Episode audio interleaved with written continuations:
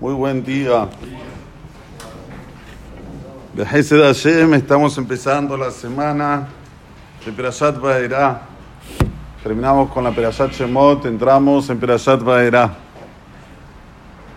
Es sabido lo que dicen los Hajamim, que en esta Perashiot Vaera y Bo, que están las 10 plagas, tenemos un remes, tenemos como una señal de las 10 plagas, porque Vaera empieza con la letra Vav que suma 6, Aleph, Bet, Gimel, Dalet, Hei, Vav.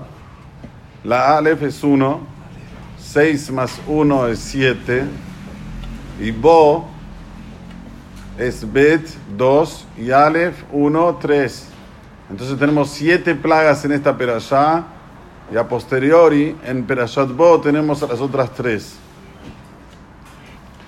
Pero yendo a lo que dice la Perashat Vaera, empieza diciendo así, Borobolam se manifiesta a Moshe diciendo, Ani Hashem. ¿Qué quiere decir Ani Hashem? Yo soy misericordioso. Por más que vos veas cosas que para tus ojos, para tu razón, para tu lógica, es din, es la característica de la justicia, la característica de la vehemencia, Borolam le dice Ani Hashem.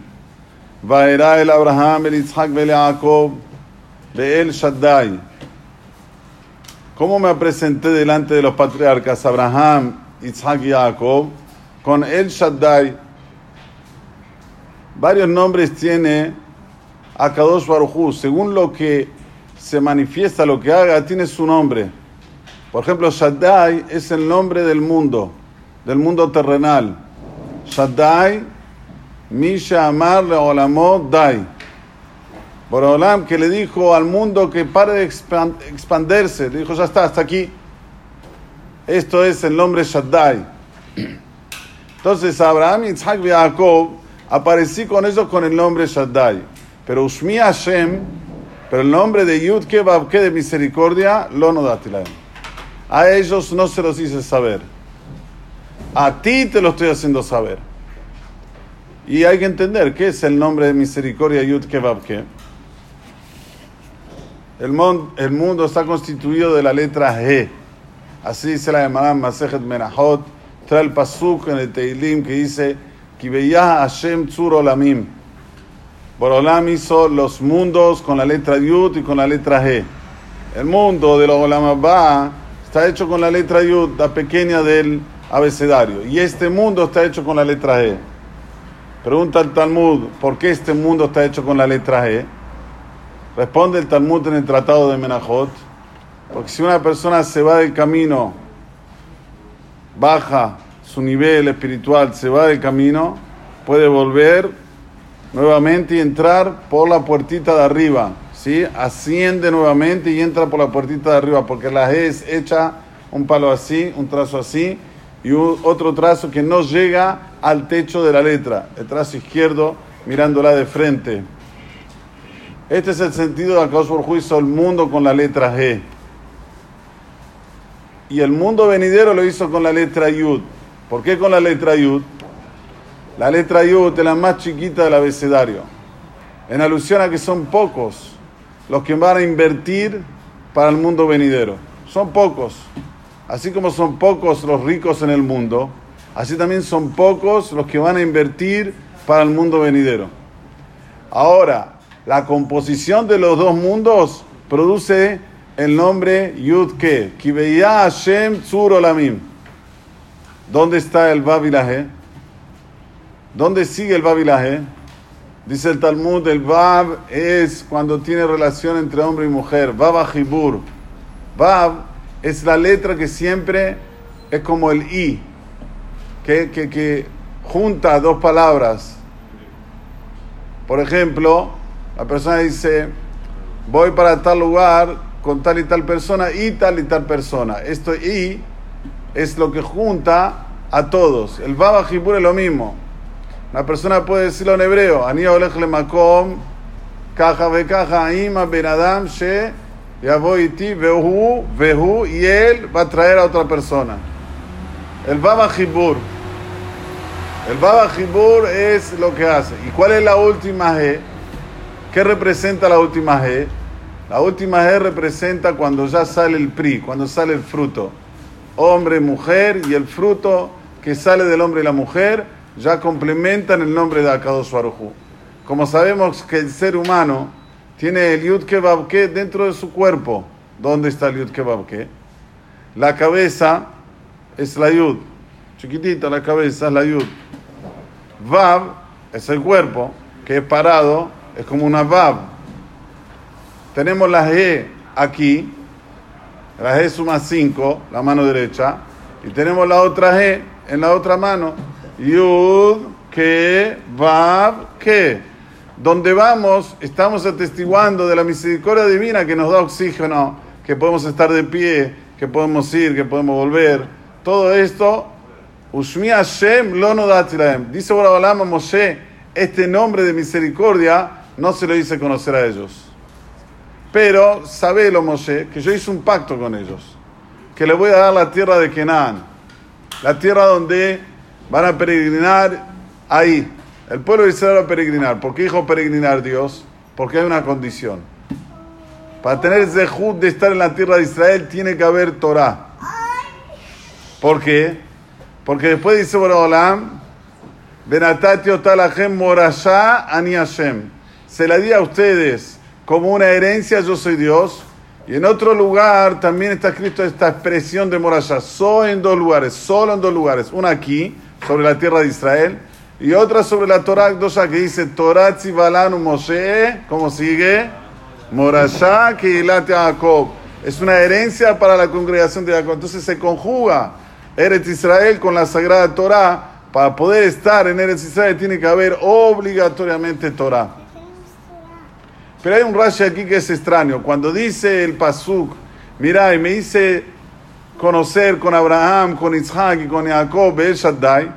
Rashi dice el Abot. Yo no sé qué son los patriarcas, Abraham, Isaac y Jacob. ¿Qué quiere decirme Rashi? El Abot, a los padres. ¿Qué me viene a agregar Rashi?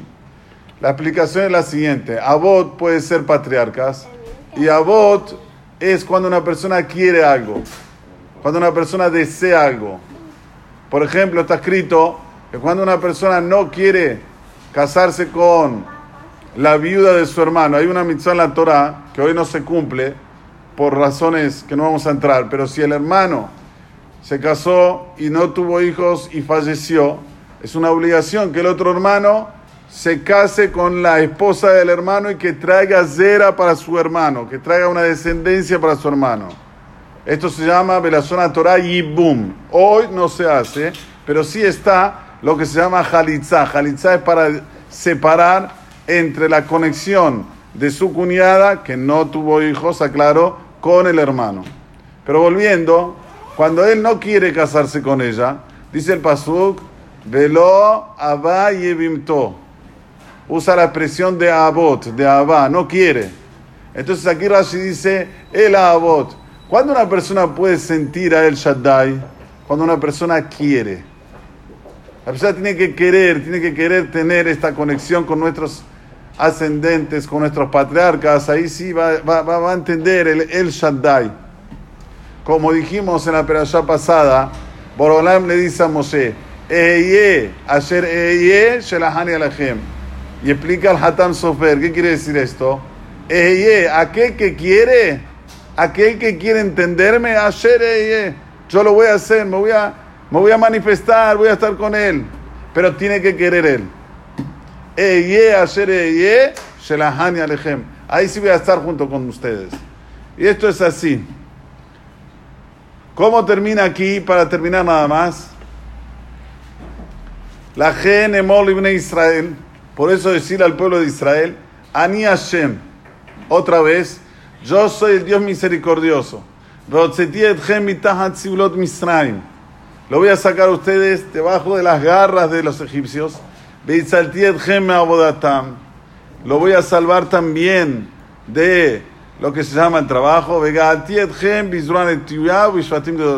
lo voy a redimir a ustedes con un brazo extendido y con grandes manifestaciones de justificación.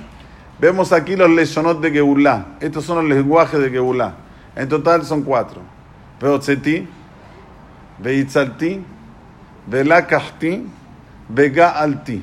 Son cuatro lenguajes de Geulah que quiere sacar, que quiere decir sacarlos, llevarlos, eh, como se dice, redimirlos, son otros tipos de verbos, que cada uno tiene una conexión con un galut.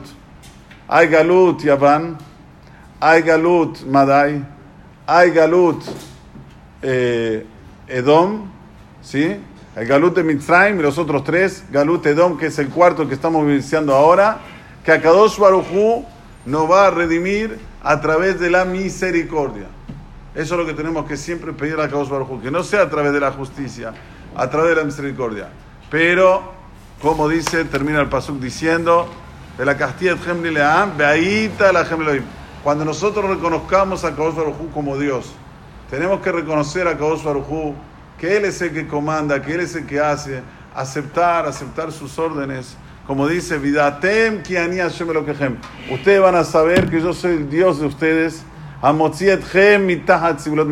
él es el que nos saca de todas las cosas pesadas, de los sufrimientos.